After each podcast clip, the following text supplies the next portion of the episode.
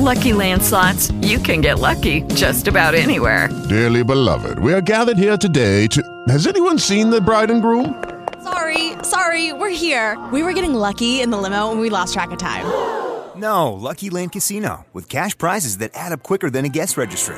In that case, I pronounce you lucky. Play for free at LuckyLandSlots.com. Daily bonuses are waiting. No purchase necessary. Void where prohibited by law. 18 plus. Terms and conditions apply. See website for details. Movie Mavericks. The Movie Mavericks Podcast. Movie Mavericks. Speaking of fucking long, uncut European cocks. The Movie Mavericks Podcast. Now for your hosts, Jason and Trevor. I can't wait. Hey now, everybody, welcome to episode 294 of the Movie Mavericks Podcast. I'm Trevor Anderson. Send you over to Jason Rugard. He's got a rundown for us. On today's show, we'll be doing some trivia, some talking about movies and reviews, and a little bit of trailer. Nonsense. If you don't know how this podcast works, None of that is happening. 300 episodes, then shame on you, and shame on us for not informing you.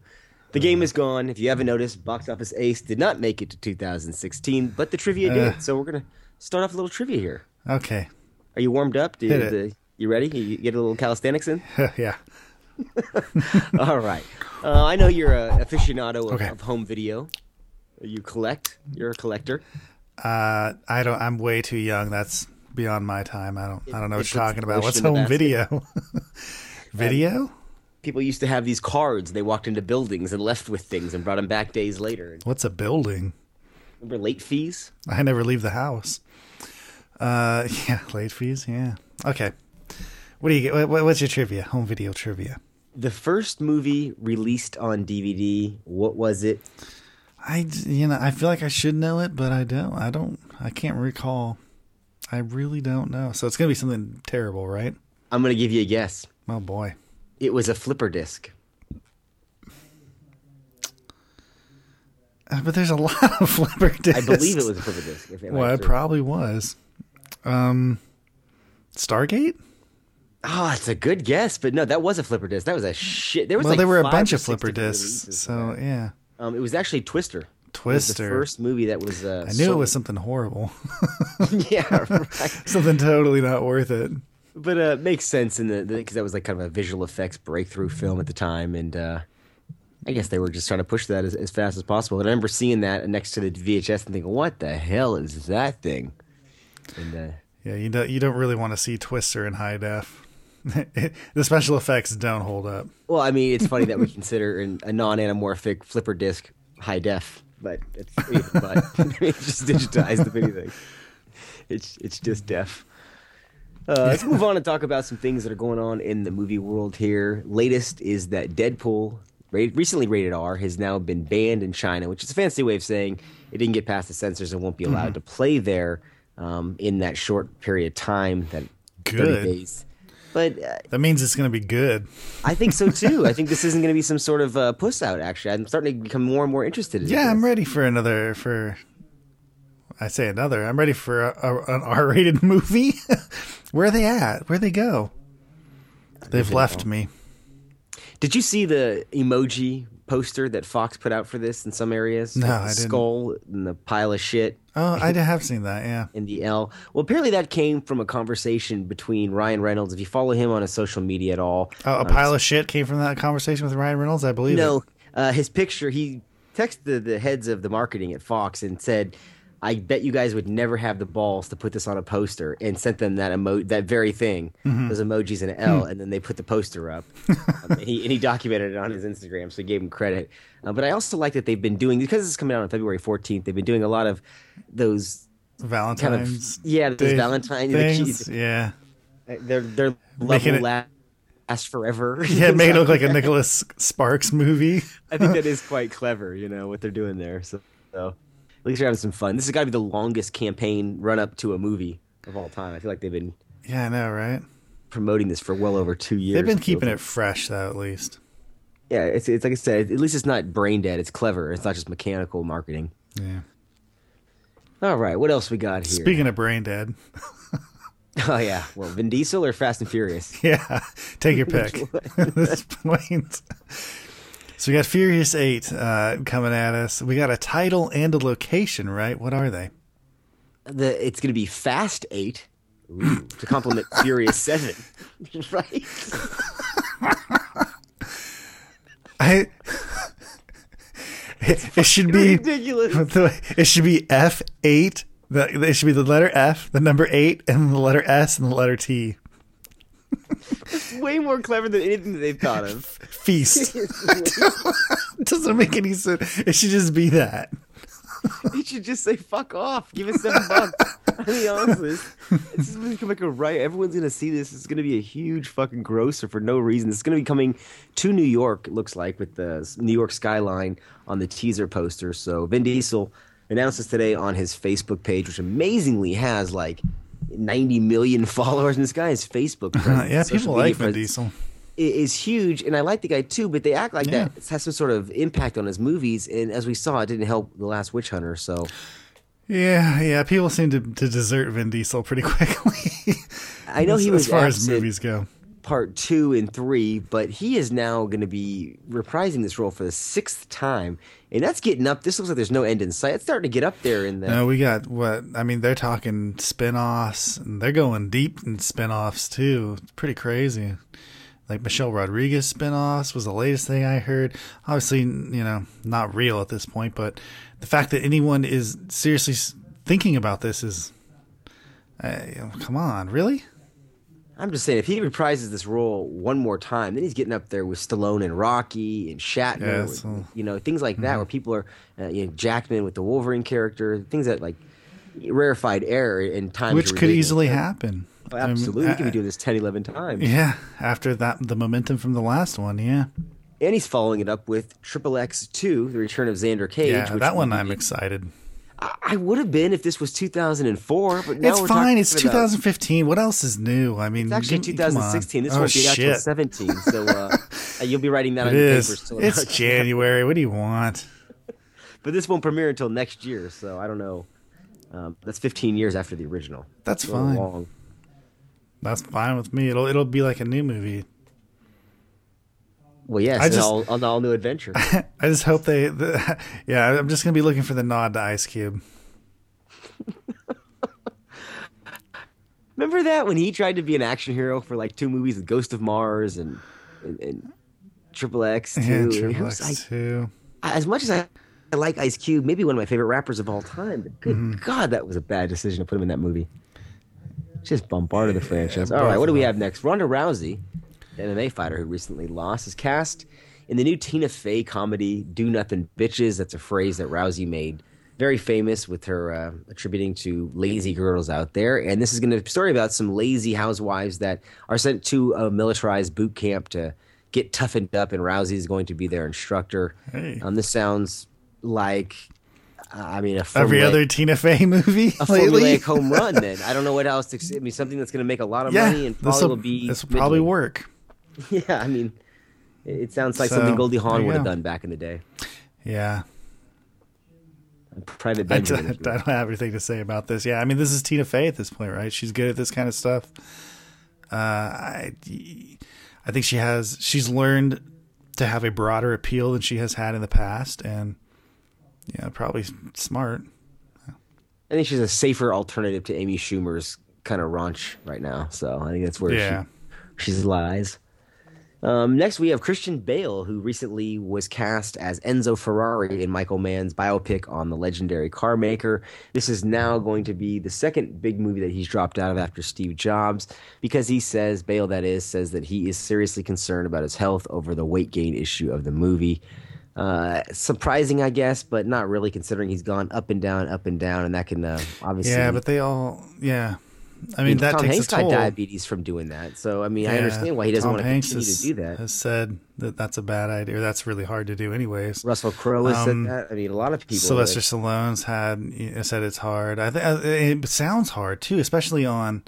Um, it, it, I mean, the thing that's hard about this, I think, specifically, is the the, the t- amount of time they have in which they have to do this. yeah, it's crash dieting both ways. Yeah, so it's really uh, insane. Yeah, to try and do this in, in the amount of time that they that they need to be prepared to to uh, get on set. and the time they spend in this form is not that much longer. You know, it's not that long, anyways. They're only in this form for three to no, and then they have to get right back into shape again. You know, right for the next role, and uh, that obviously is is not something the body is meant to do. And Bale has pushed his body to the extremes. It's been well documented in all sorts of movies. Yeah, so he's getting older now, so it makes sense, right? I mean, Tom Hanks has said he'll never do it again. Obviously, he's uh, older than Christian Bale, but there has to come a point, right, when you just kind of say, "All right, I'm good." yeah, let's try acting now. Yeah. apparently, we've we've reached that that point with with Christian Bale. All right, next we have the Jumanji remake gets its director with Jake Kasdan, the son of Lawrence Kasdan, writer of, or I guess co-writer of the new Star Wars movie and the previous Indiana Jones movies and Star Wars movies. This is a, um, I guess, a good thing in the sense that it's in hands of a capable writer because he's proven to be capable. But Sex Tape Uh-huh. was terrible. Zero Effect Yeah. was great. I don't really know where I feel about Jake Kasdan anymore, and I'm a little concerned that this is supposed to premiere on Christmas of this year. So they haven't shot a frame yet. Imagine it's going to be very uh, visually effects heavy. So, I mean, you think they're going to make that date first of all? You think this is out in 11 months? Uh, well, it could be. I, I mean, what's honestly, what's the difference between making this and any other big budget movie at this point? You know, uh, the crew knows what to do. I, I really don't think, I, you know, directors are interchangeable at this point. You tell me what about that last Star Wars movies uh, had J.J. Abrams stamp on it. Um, I mean, none of it, right? So I, I think they're really the push to to make a movie that is just you know flat as far as having you know any hand of God in it uh, is. am I wrong? I mean, th- that's what they're doing, right? Well, I think what we need to recognize too, slowly, is that they're starting to creep into the 90s on the remakes. You notice this with Point Break, Sure. uh, Jumanji, Oh, Jumanji. and the 90s were a period when movies started getting really slick for the first time with all the, the beautiful cinematography. I mean, they were they were getting Mhm. there in the 80s, but they really got in the mid 90s really really slick. And, and they're you know almost what they resemble today, outside of some major visual effects changes that happened with The Matrix and a couple other movies. But really, with that slickness, it's almost the same thing. So it's hard to improve, especially with the Point Break. I saw this. It's hard to improve already on that because they're not these uh, things that are lacking so much because these movies Well, still hold up in a lot of cases. a film. Right, it, it's a piece of art. You have to decide, I guess, whether this is art or if it's uh, you know a commercial uh, output of some sort, right? Because that's really what's happening here. You know, this is just business versus art, and really business is winning at this point. Um, and I say that only because there's not there's no difference between these movies right? We, we're really coming i mean music has the same problem right now right? And has had for a while as well where everything's sounds the same. Well, you're saying there's merging So- genres. that people jump around right? But i mean when you look at what's popular uh, is really what i'm talking about right? And it makes sense that that would happen fine. But we no longer take risks right? We know there's no there's nothing new out there for us to find. And there, there's no you know aside from an older director someone who's who, who's made their their way who can um you know put their imprint on a movie or someone that has the power even to be able to do that anymore uh, all the movies are the same they could be directed by anyone or by no one it doesn't matter at this point right i really don't Yeah. think you even need really a director anymore they're just you know a traffic cop on set at this point Really, the Jumanji remake, uh, for all purposes, was Zathura with the space film that Jon Favreau did Mhm. years ago. So that was, I'm sure, going to be and he's a director that actually you can you can feel a him stylistic in there. imprint. yeah he has something Yeah, and say what you want about Bay, but you know Bay has the same. Bay has. I think Bay there are the new thing. directors out there. Colin Trevorrow, I think, might actually be able to put a little bit of a spin on uh, some stuff, and I'm, I'm interested to see how his and and and, and Rian Johnson's uh, Star Wars movies are different from J.J. Abrams' bland thing. That I'm Well, we surprised might not get that one. Did you hear about this? No. not get the Trevorrow one. Oh well, this. Oh, really? Star Wars fans have now started an online peti- petition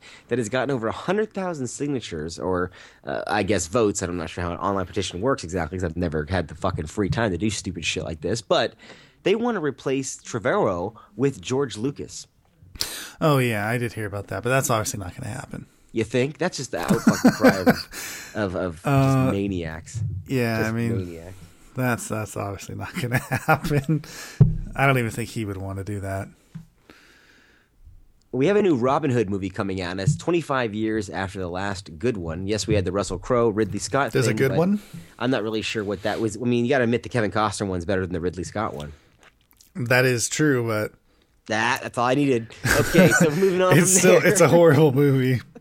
My next thing was like it has a better soundtrack at least. Okay. Well, it does. Um, it's, it has not held up as well as some other movies from '91, say Point Break and Terminator 2, to name a few, but it nonetheless is still one of my movies from childhood. I, I always look at that Oh, movie yeah. kind of rosy. I, I get through rosy haze, and I put it on, and I can't get through the first 10 minutes. Um, however, they are making a movie, Robin Hood Origins, which is just what the world needs. yeah, and this is, Why is it called Robin Hood Origins? it sounds like Young Hercules. It sounds like they should be on the CW, doesn't it? Yeah, who titled it Origins? I mean, we do we need an origin story for Robin Hood? I thought we did. I thought we had one with Russell Crowe. Wasn't that the Origins kind of story? Isn't Robin Hood just kind of Robin Hood? Can't we just already get him Robin shit? I don't, very- I don't understand why. Yeah, it was the origin story. Okay, yeah, go ahead. I'm sorry. It's gonna star Adson. Adson, I, I can't say this kid's name. The little dude from Kingsman, who um, is unfortunately in that really bad trailer, E- Eddie the Eagle, which I almost made you watch so we can talk about, you know, going full retard and having it backfire. But um, he's gonna be starring as Robin Hood to probably offset that bad performance. And Little John has been cast as none other than Jamie Foxx. So they're really they're really just throwing caution to the wind here in the casting department because um, last I checked, Jimmy Fox wasn't physically intimidating at all. And I remember, I mean, why would he take this role? That's the thing I don't understand. I, I, don't, I don't get this movie at all. I don't understand why this exists. It's being written by I mean, the it's same an guy ant- who did the King Arthur That's not true. I do know why. that Yeah, I know. doing. So it's write They're, the uh, of that. Yeah, I mean, this is all an answer to, to Tarzan and, and all that stuff that's going on right now. They're really just, um, so desperate for uh, built-in audiences that they they go back to this stuff. Well, the the idea of the tent pole, but now we only have X amount of tent poles for certain studios, and you have people like uh, Warner Brothers specifically in s- desperate in search of other tent poles outside of. Yeah. They have nothing outside of. I mean, Disney has Well, dual tent poles. That's all they have, though. Yeah, I mean, and even Universal now is looking for other tent poles outside of the uh, Furious franchise. So they're trying to find, you know, with Minions and things like that. So um, and, they got Jurassic World, you know, reset up. So they're they're in good Yeah. hands. But Warner Brothers is going to be the ones that's really searching. That's why we're well, they getting got a new, Tarzan. that's why we're getting a new Harry King Potter Arthur. movie. Exactly, exactly. Yeah, it's crazy, crazy out there. Let's take a quick break, and we'll come back with our reviews of six movies. This podcast is a proud member of the Lamb Podcasting Network. Find the network at largeassmovieblogs.com. Why haven't you seen Jaws? I've seen Finding Nemo. That's close enough, right? Why haven't you seen The Usual Suspects? Because I already know who Keyser Söze is. I can't believe you haven't seen Videodrome. What? Has anyone seen Videodrome? We haven't seen Psycho. Okay, okay, okay. How about I start a podcast where someone will introduce me to one of these great movies I've never seen before, and in return, I'll have them watch a superhero movie. Film-wise, the Why Haven't You Seen This Film podcast. Find it on iTunes or Stitcher Radio. Okay, hit me with a review. All right, I'll start off with a documentary I just recently saw called "Listen to Me, Marlon," premiering on Showtime recently. It's Which was the Marlon Wayans documentary. Yeah, the Marlon Wayans biodoc. this is about Marlon Brando. Obviously, this was the Sundance hit last year. I think believe it was uh, in contention for Academy Award nomination, which I don't believe it got. But nonetheless, interesting documentary taken from the personal tapes of Marlon Brando. He recorded thousands of hours of himself talking, uh, self hypnosis tapes About what? Uh, about his life, movies, um, just philosophical ramblings, So readings of basically a podcast. basically he was doing a podcast every night um, and just the guy was I, I never liked brando I, I i didn't outside of the godfather of course is great i couldn't name another movie i ever particularly cared for him in outside of the first 10 minutes of superman um, but I- I did after watching this documentary. I guess the best thing that could be said uh, for this was that it made me want to watch a few of his other movies, particularly Mutiny Hmm. on the Bounty, which he sabotaged the production of and um, Yeah. went into a 10 year exile because of. Uh, I, I'd seen On the Waterfront, but I always took his acting and Streetcar Named Desire. And outside of the kind of iconic images that he presented, I just thought it was always over the top. I mean, I'm not a big fan of method acting in the Stanislavski, Stella Adler school. Uh, I know it's it's very held high in circles and praised, but I just I thought it was over the top. So, anyways, getting back to it, I just think that the documentary is a good documentary in in changing your idea or making you want to at least revisit some movies. Last Tango in Well, Paris, it's just a cut up of his recordings. right, but cut to to interviews Mhm. and, and Ah. pictures and, and things like that. Um, and he he wanted to digitize his face, and he talked about going in and having his face digitized. And they have kind of this. Um, this face that's out in the middle of nowhere in the cyber world, kind of talking with his words sometimes, and it's a bit eerie and, and kind of beautiful Hmm. at the same time. So it's a strange um, documentary about really a strange, eccentric man who was regarded as one of the greatest actors ever. But if you watch this, you realize he honestly gave up um, acting a long time before he stopped appearing in movies, really in the mid 70s. And, and that's right after Godfather. He was somewhat kind of broken by the system. And by 1980, he was just doing it for money. And um, his on-set antics of getting lines delivered through earpieces in his ears and having cue cards held up, he just he admits, and he got, he would get fat and obese, and then crash diet for roles, and um, he eventually died a very lonely, obese, kind of confused man at 80s. It was just kind of a sad documentary, but interesting nonetheless. Hmm. All right, what did you see? Uh, I finally got around to seeing the Fantastic Four remake, and yeah, it's really bad. It's it's as bad as everyone said, which I is like to say surprising. I told you on that one because it is it's universally panned and it, it deserves it, right? yeah, I don't know how. Uh, I just I don't know how you make a Fantastic Four movie that's worse than the other three that are currently in existence, and it's like, It makes you appreciate them, huh? oh yeah. Well, I already liked the other ones um, before, but there, there's been a couple movies that have come out recently where it's like you see the original and you just think, my God, you know, what were we complaining about back then? you know, and this is definitely one of those. I'm just surprised that they, uh, you know, and Trank has everything that he said uh, in defense of, of why this is so bad. Um, you kind of have to feel that, that a lot of this is is really on his shoulders. You know, um, Squarely on. it doesn't seem like this is uh, studios at fault here. I don't know how the hell you would ever cut this into some, any anything that would be uh, worthwhile. You know, the characters really are never together in this movie. They separate at the from the beginning, um, which and it's just it's just people hanging around. Um, th- my other complaint would be that they uh, well, they split the characters up too much, right? I mean, you never get a feel for them as a team or even uh, them as separate. They really make Sue Storm seem like a stupid little girl, uh, which is unfortunate. But they, and she's at at most of the time it's the only voice of reason in the movie. It, it's not very good. I thought the first scene I Can't believe worked it. With like a. I thought it The first nice- scene until you realize that it's going to be, you know, a, ten minutes of them being little kids doing nothing. I thought that at least had a 1980s explorers It did. kind of feel to it. And I thought, okay, maybe this isn't going to be the debacle. And then I thought immediately when they killed the power and the kids being abused and blah blah blah, I thought, oh man, now we're going on a strange path. And then they jump into them as very uninteresting teenagers or college kids, and like you said, they're split up. It's just it, you, the bad guy isn't Well, how really that bad. how long is Michael B. Jordan in this movie? Honestly, I mean, he it feels like a separate movie. Yeah, and he's just shows up. You know, Sue Storm's kind of there every once in a while. Um, even uh, uh, Mr. Fantastic, who is kind of the center point of this entire movie, disappears halfway through uh, for a long time. It's like, who's the main character for this? For that? For like that good twenty minutes? I fucking I don't know.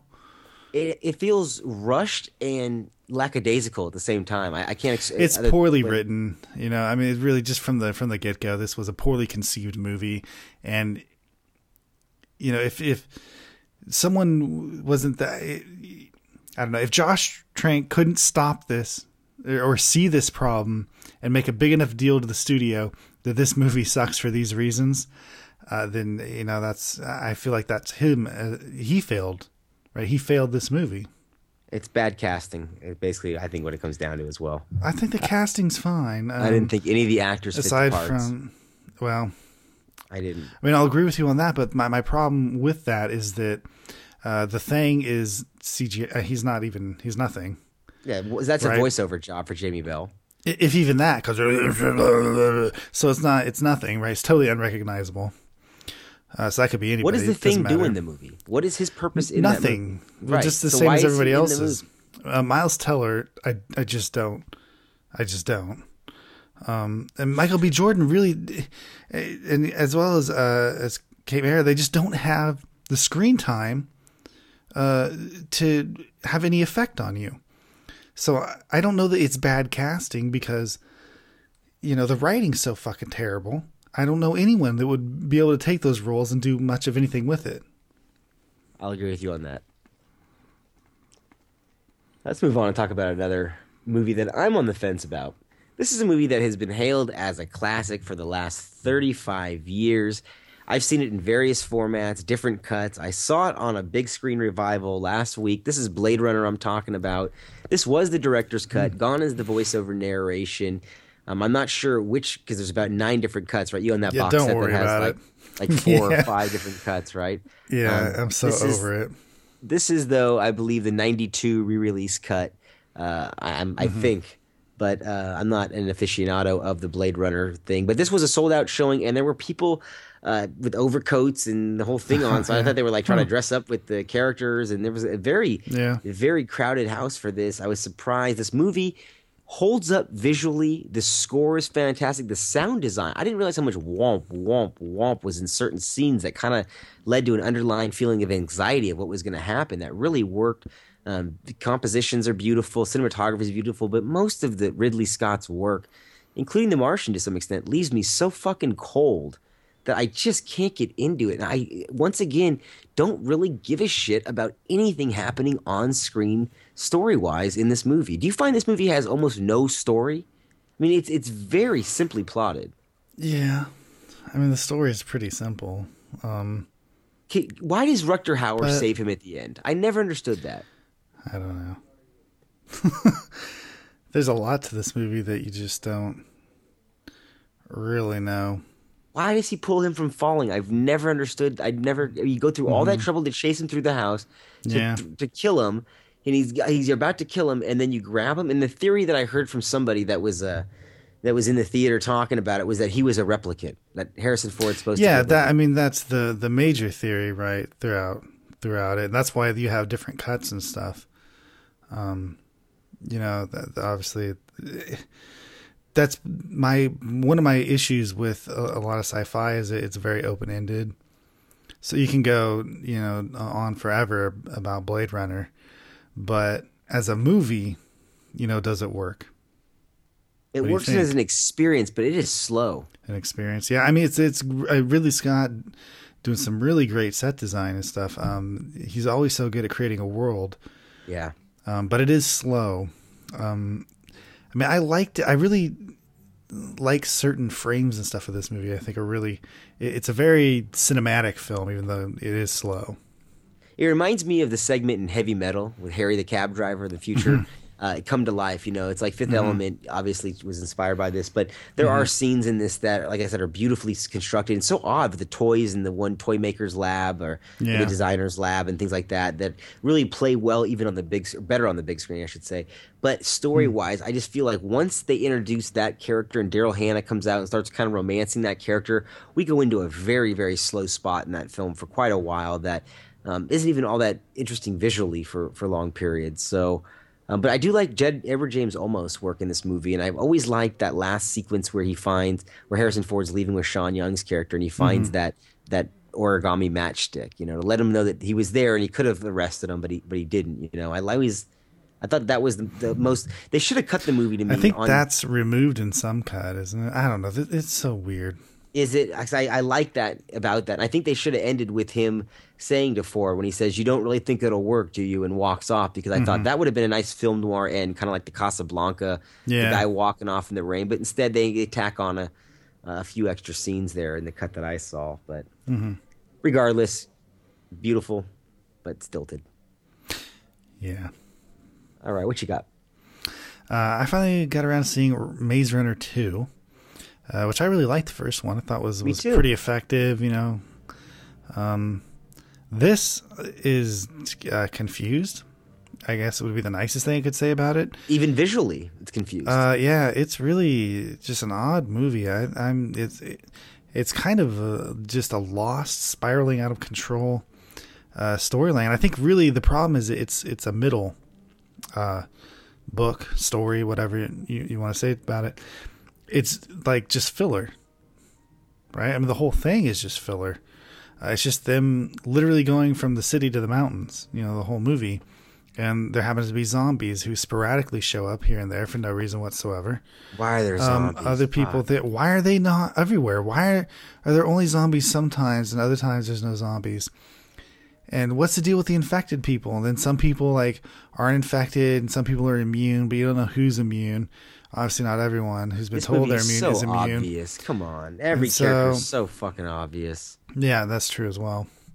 Uh, which would be fine if it wasn't just if the whole thing wasn't just uh, you know a colossal waste of time to get someone from one place to another. I, way over long. This is just a bridge from one movie to the other. Uh, you know, so I don't know. I, my only hope is that the next movie uh, actually has some sort of a point to it, because this one just uh, just filler. The first one was so intriguing with that premise of them on that island or wherever the Mhm. fuck they were at, you know, and going Yeah. through the maze. But this one, they're immediately off that, so you lose that initial kind of hook. And what are you left with? A bunch of, like I said, obvious characters doing obvious things that you're just waiting to play out. And it's got one, maybe two good sequences. The one is what they're hanging off the the building that's crashed into the other one. That plays well, but that's a, guess. very I little bit about overdone. uh, but still, even that is very Yeah. um, minor in, in a movie that runs 130 minutes and has about four false endings. I mean, this thing was relentless in it, it, its running time. I felt like I just I was Hmm. really let down by this because I, I was surprised and, and particularly enjoyed. I thought it was one of the better young adult adaptations. yeah, it's almost it's like a direct 180. You know, from from everything that you you liked about the first one. You know, was this was everything that you would find wrong with a movie like this. Um, And you figure the second one you should be picking up steam, but- right? Like Catching Fire was picking up steam by the second one. Yeah, you're in the meat of it, you know, you think. But I guess with the Maze Runner, once you get out of the maze, you're done. You're just a runner. I don't know. You know what was there was just there was nothing left for them to do. You know that's what I'm saying. This was like a filler. Um, at least with Hunger Games, um, you know you were never quite out of the Hunger Games, and even in, the last book, when there were no more Hunger Games, uh, you know there were still Hunger Games right? They found a way to, to make it work. And this just didn't had nothing. There was no maze running. Why is it called Maze Runner? You saw the second Divergent film, right? Yeah. I haven't seen that yet. Now, is the second one of those as bad as this? Is it as much of a, a non-starter? I think those are about as you know worthwhile as this, just in general. But they're better movies, um, by far. But even though they're just, I don't know. Like Hunger Games has something special to it, kind of like Harry Potter did, um, as opposed to Twilight, which you know they they exist and they're movies and they're fine and uh, you know people like them. Nothing against them. You know that a lot of people like Divergent stuff, but to me, they just come off as kind of you know they just don't matter so much. Yeah. You know, but they're that's fine about right. movies. It's not that they're you know I could sit there and pick it apart. I mean, they're a little cheesy. They're not like The Giver, which is fucking horrendous. Yeah, The Giver was the Pleasantville of these movies. yeah. What do we got next? Pixels. I got around to seeing Pixels. I liked Pixels quite a bit. I'm a little bit ashamed to say that because it is the Razzie nominated film I don't the year. think you should be. I think I, don't- This is I didn't find anything movie. wrong with this. You know, it was a Christopher Columbus delivered. Um, Oh, yes. it was a- special effects fine. were good. The comedy was on point. I laughed out loud a couple times when Josh Gad was doing his thing. I thought everybody had their moment to shine. Look, this isn't going to cure cancer, but if you want a, a No, it- generational comedy to watch, you could do a lot worse. And I thought this is amongst the better of the Sandler uh, you know, excluding That's My Boy, which is the rated R kind of oddity in his filmography the last 15 years. This Uh-huh. is amongst the better of, of what he's been putting out. And it's Well, certainly better than the Ridiculous Just Six. like a grown up kind of a version of of uh, grown ups. Wait, one hundred percent. But it speaks to a lot of uh, a lot of levels, though, of his character. I mean, the guy, you know, he understands the patterns of the game, and, and kids today don't. The games are so different, and this, that. I like all yeah. of this, and it has that kind of King of Quarters, um, you know, that documentary Sure. that we saw, uh, kind of aspect to it as well. But well cast. Uh, with with and well written for what it is, and Chris Columbus did deliver in this. This is sublimely directed. This is a is, is really not as easily done as it looks. No, I mean this feels. You can tell nicely that this is a Chris Columbus movie. You know, This is polished, yeah. Um, yeah, and it has that, as you say, that '90s slickness to it. This has that. You know, it really makes you feel like. I mean, the, the thing about movies in the '90s was that they were slick, but they had that.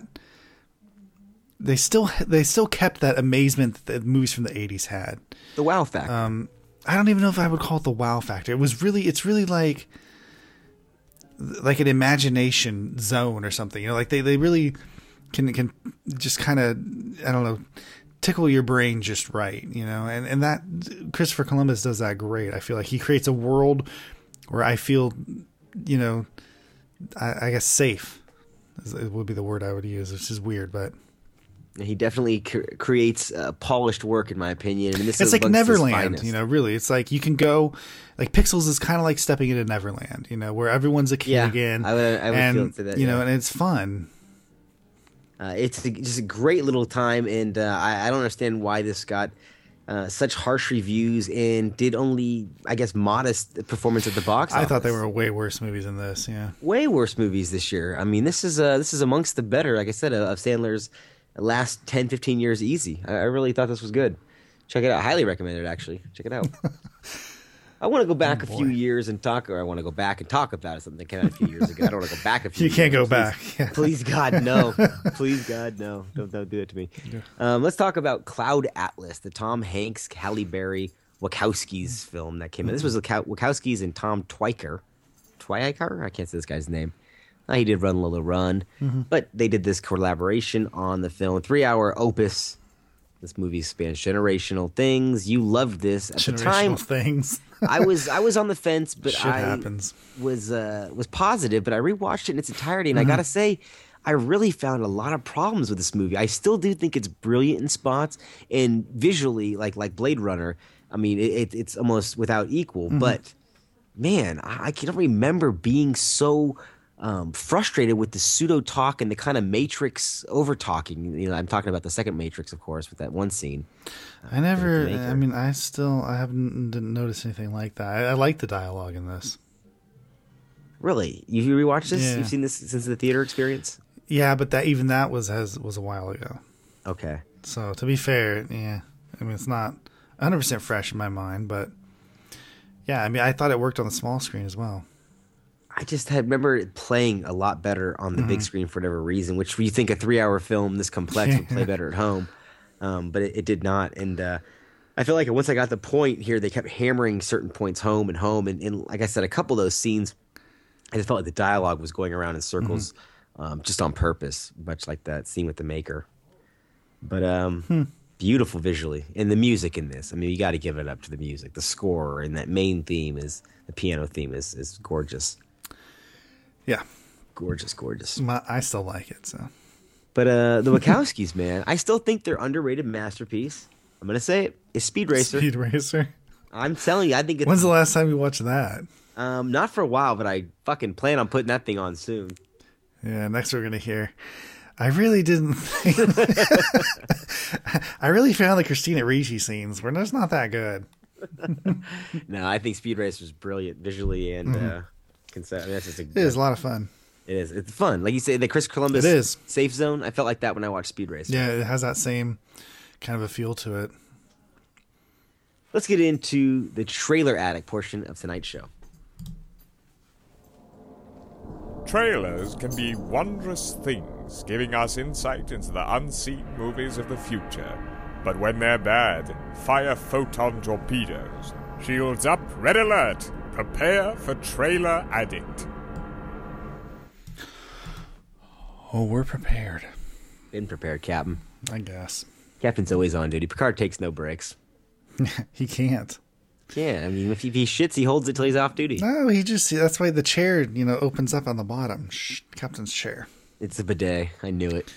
He's got a little, you know, the little peekaboo bottoms on. I want to know why I've aged and Patrick Stewart has not. I'm just curious why he. Uh, well, if you're a captain of a starship, I, I guess you you never die because I think William Shatner um, will never die. well, uh, apparently it doesn't work for captains of Star Wars ships because Han Solo's biting the big one. But let's talk Yeah. about trailers on today's show. J.J. Abram, you sneaky little devil, you had a side project that he released a trailer for the other night, or a teaser trailer, I guess it would be more appropriately titled 10 Cloverfield Lane, an unofficial spin off, prequel, side story, something to do with Cloverfield. It really looks like, but more of an intimate story. Yeah, it really looks like it doesn't matter. Yeah, That it exactly. has anything to do with Cloverfield, so I don't. I don't understand that. Why? I mean, doesn't that just kind of? I mean, I get it. It's a cool idea to kind of like tie those worlds together that have nothing to do with each other, but doesn't it kind of ruin it in a way? Because you know, there's a better movie outside of that fucking you know room. I'm only interested in this to see what kind of performance John Goodman puts off. Otherwise, It'll be I'm- great. I'm, done with this kind of uh, trickery and, and shit like that. This is not. Mhm. You're not being clever anymore. This is to me. It was a cash grab. This could have been just its own little Blumhouse type production. You know, a little small. That's what I'm saying. I would thriller. rather You have- didn't need to cheapen it up by you know connecting. It kind of ruins it a little bit because. It, I mean, I guess I just don't get it. Why would you make a Godzilla movie and then have it just be some dudes in a room? You know, it's not. It doesn't seem like it makes sense to me. Why can't they? It would. It would to me, anyways. It would feel more impactful if I knew that there wasn't a giant monster outside. You know, why is he really keeping them in that room? When you give the hint that it's it's a Cloverfield thing, doesn't it kind of ruin it? Because then, I don't know. Even if he's a bad guy, is he still has a reason to keep them there? I I don't I don't know. It seems like it ruins the impact. Yeah, like the plot, like the plot point has been, or the sympathy is is not being given to the characters that you would expect. But this trailer, it it still looks cheap and and not very intriguing. Like I said, I only want to see it for for Yeah. Goodman's presence. But, uh, He's always good, so it's a good reason to see a movie if if you just want to watch John Goodman. All right, next we got Free State of Jones. This is a Civil War thriller slash action film with Matthew McConaughey from STX Entertainment. This is a studio that gave us The Gift last summer. They're specializing in these uh, modestly budgeted films with stars attached to, to kind of make back an opening weekend. They might have their hands uh, really full here with this. I don't know how sellable this film is going to be. This looks, I mean, like an interesting story uh, and somewhat intriguing in spots, but I think this could be playing on the History Channel with the likes of uh, I just- Hatfield and McCoys and things like they're doing. well, it looks better than that. I will say that. I don't know. This does look like a movie uh, rather than just something that, that would be on TV or on the History Channel. well, it's Um, directed by Gary Ross, right? Hunger Games, right right so it's yeah so it, it definitely has you know that the upper echelon feel to it um, the thing that i'm most amazed is that you know 19th century matthew mcconaughey is exactly the same as 20th and 21st century matthew mcconaughey and he fits in well I mean, exactly the same. No difference whatsoever. Yeah, he's literally just Matthew McConaughey. Like he could be Matthew McConaughey in any time era, and he would he would just he would be Matthew McConaughey. You'd be proud to know him in 1492 It would just work. It would just work. It is what it is. Uh, I actually think this does look okay though, uh, for what it was going. I, am not sure what I thought it was. I thought it was a Yeah, Civil it War looks- reenactment movie. It does. Uh, yeah, I know. Kind of. I was thinking, hmm, is there a little twist here? Is this not real?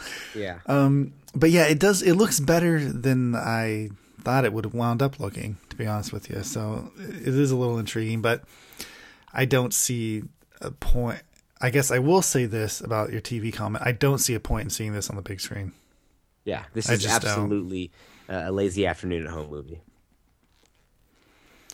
Yeah. All right. Speaking of, the next film is Misconduct with uh, an all-star cast of Al Pacino and Anthony Hopkins. And What? then we I have thought- no, the I lightweights thought- of Josh Duhamel and Malin Akerman. You're crazy. This is Malin Akerman. I love her. She's not a lightweight.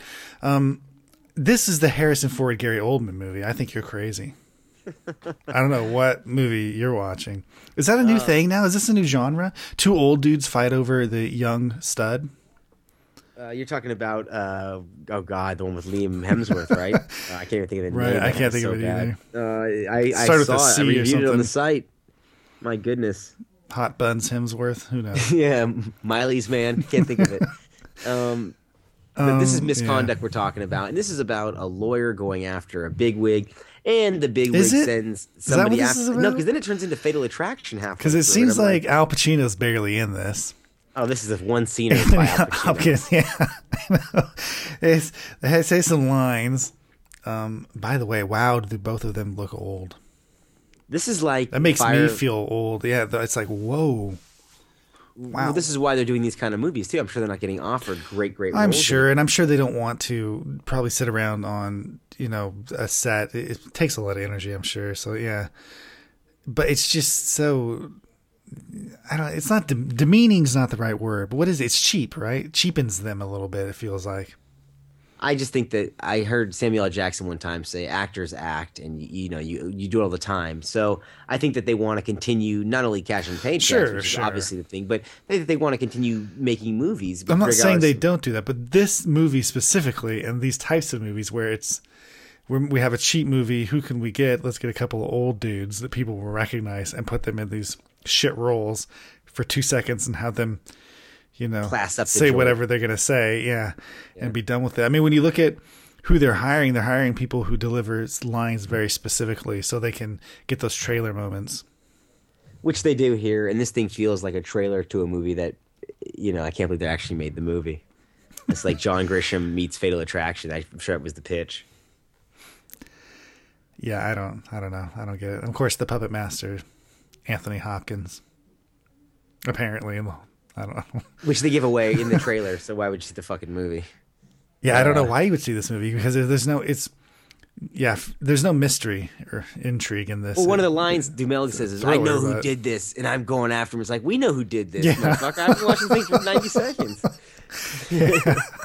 yeah, we got it. All right, let's uh let's move on to uh, uh a movie that I wonder, you know, uh, are we really running out of true stories to tell at this point? Elvis and Nixon.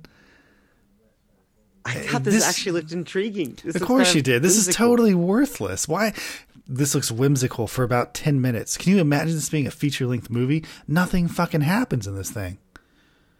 This is Michael Shannon uh, jerking off and and Kevin Spacey loving it. I don't know. That actually would probably be a good behind the scenes documentary uh, supplement on the DVD.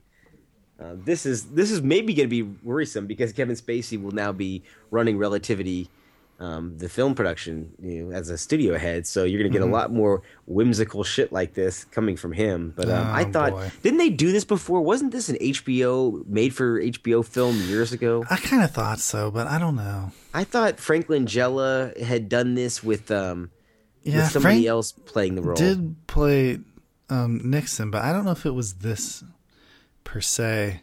I mean, this is very centered around this. Um, God, Philip Baker. Hall played Nixon it. in a great movie in the mid '80s, and I can't think of the fucking name right now. But look that up on IMDb if you're out there listening. If you're looking for a great, great, Hmm. it's a Robert Altman film, I believe, in the mid '80s. people love Nixon. Apparently, you know, he's such a character. Shit. It's just, I mean, yeah, I don't know. I, I this movie just doesn't seem important to me at all. I don't know any fans of Elvis that would give a shit. I don't really know any fans of Nixon that would give a shit. And quite honestly, it's a story that doesn't seem worth telling. I don't, I don't understand the movie. It's coming, nonetheless. This is an Amazon studio. Well, Michael Shannon's coming. I don't know. and uh, I thought Michael Shannon was looking pretty, uh, pretty good in this role. And uh, Oh, yeah, yeah, the acting's great. I mean, you know, Kevin Spacey was doing um, a pretty good Nixon. It's a right an give him that HBO type film. If this hadn't been one, you know, Yeah. Life and Death of Peter Sellers along those lines, kind of satirical and poking fun, but probably be trying to make a, a statement of some But sort. But then that would make more sense to be something in there because you have a built-in audience who, you know, if it if it doesn't hit, no one gives a fuck. But Shannon's been on a roll, man. Everything he's been touching, he's been getting nominated for. I mean, I'm not sure what Michael Shannon. He's really turned good, into though. one of our like him. greatest actors, but he, he's quietly becoming Mhm. a very strange presence to watch on, on screen. And and uh, I mean, even this midnight special he's coming out next is going to be, I think, something to watch.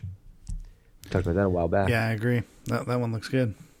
Let's talk about the horror anthology Southbound, coming from the guys who did VHS. This is by- uh, um, this trailer is fucking intense. I didn't realize it was an anthology at first. I I, was think- thinking, my God, there's a lot of stories. have you seen on. the VHS?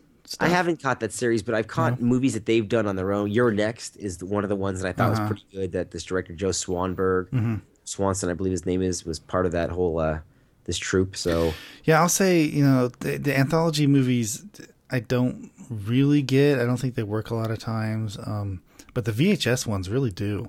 They're pretty damn creepy, and the, way that they're selling this, uh, specifically the Southbound movie, as kind of a, a you know a crossroads uh, of a Twilight Zone type thing, is really neat to me. Um, you know the idea that, and you know the VHS movie, uh, movies were kind of interconnected, in the sense that uh, you were watching, you know, uh, a collection of VHS tapes that were together for some reason. Uh, but this is really seems interconnected in, in the same uh, area, in the same you know world, somehow overlapping, you know, weirdness and and and uh, it seems to be pretty damn horrific. I mean, and, and effective. I mean, some of it, I, the skeleton thing that's flying around, right? That's a joke. Uh, but my God, some of the other shots in this were just like, oh shit. yeah, this looks like it's. I mean, the anthologies to me, I always think of like the Japanese stuff, which is really yeah, hard to watch. Yeah, Hard I agree with that. You should check out the VHS stuff. Uh, has been streaming for a while, so if, if you're interested, um, I would check them out. I thought they were surprisingly uh, good. Yeah, because like you say, the Japanese stuff, yeah, it was really hit miss. Um, so I'll give maybe give that a shot because I do think that these guys are uh, not only in love with the genre and it shows through. It's not like they're doing it for for quick buck or exploitation. Well, you They get look like hit- they really you know, yeah, cutting them down to short movies though, you get you get hit with it right away. You know, it's really like, okay, here's the start. You know, ease into it a little bit, set the the scene, and then bam, here, you know, here's the horror. So it's kind of uh, you cut the filler. It's kind of a good, yeah, exactly. It's kind of a, it makes for a really good roller coaster ride when it comes to like a horror movie thing because you're, you know, you're, you're up and down, up and down, up and down, rather than so many horror movies nowadays have you know like a cold open little scary thing and then the first act is just fucking boring Right, where we're just counting off minutes so they can make a feature length running time. yeah Well, I think another horror, you know, genre master at this point is James Wan, who really is stepping away from the Furious franchise. F. Gary Gray is going to do Part Eight, Fast Eight, or, or, as, or, or as Trevor calls it, Faced. Um, feast i like i, I want to be feast Faced. Feet Faced. feast I I, think it should be feast Better than yeast is all I know. feast Um, and now we have James Wan going back to The Conjuring, which was his biggest hit outside Oh, yeah, of but- Insidious, but he really wanted to do this. And um, I never saw the first Conjuring. I was told it was was great. Um, just here's my problem the first what's going on with this? conjuring is fucking awesome it's really good Annabelle, I heard sucked though. Really, I actually kind of thought Annabelle was pretty decent as well.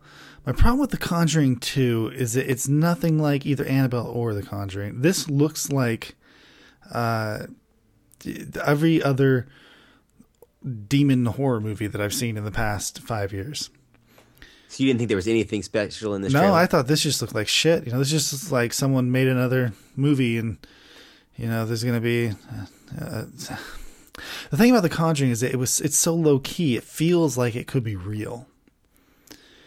The, but movies like this don't like The Conjuring Two, like this trailer, they don't feel real to me. So it's just. I don't know, and it's not really scary to me. I guess.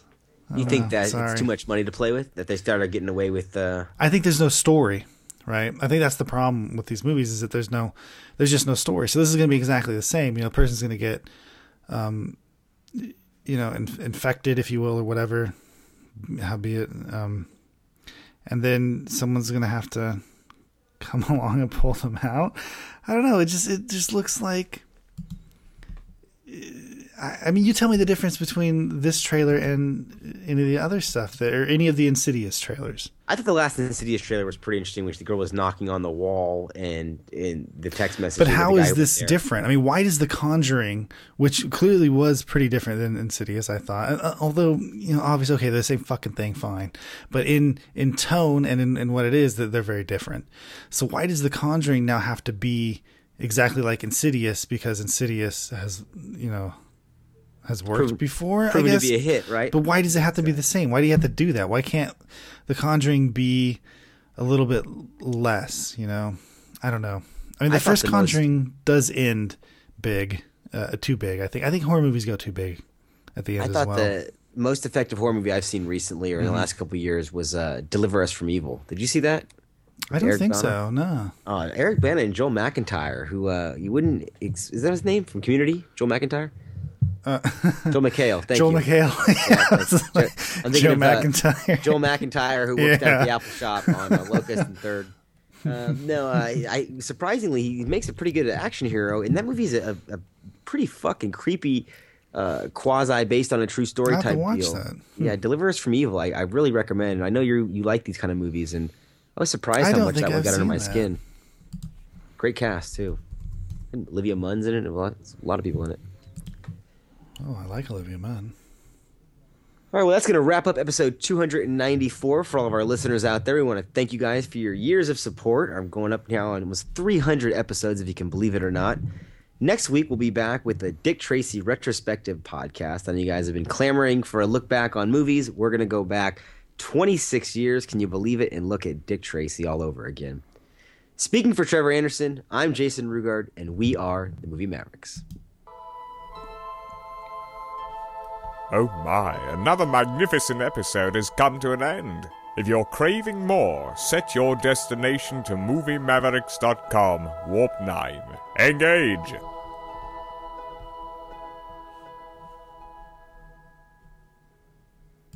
With the Lucky Land slots, you can get lucky just about anywhere. This is your captain speaking. Uh, we've got clear runway and the weather's fine, but we're just going to circle up here a while and uh, get lucky. No, no, nothing like that. It's just these cash prizes add up quick. So I suggest you sit back, keep your tray table upright, and start getting lucky. Play for free at LuckyLandSlots.com. Are you feeling lucky? No purchase necessary. Void where prohibited by law. 18 plus terms and conditions apply. See website for details.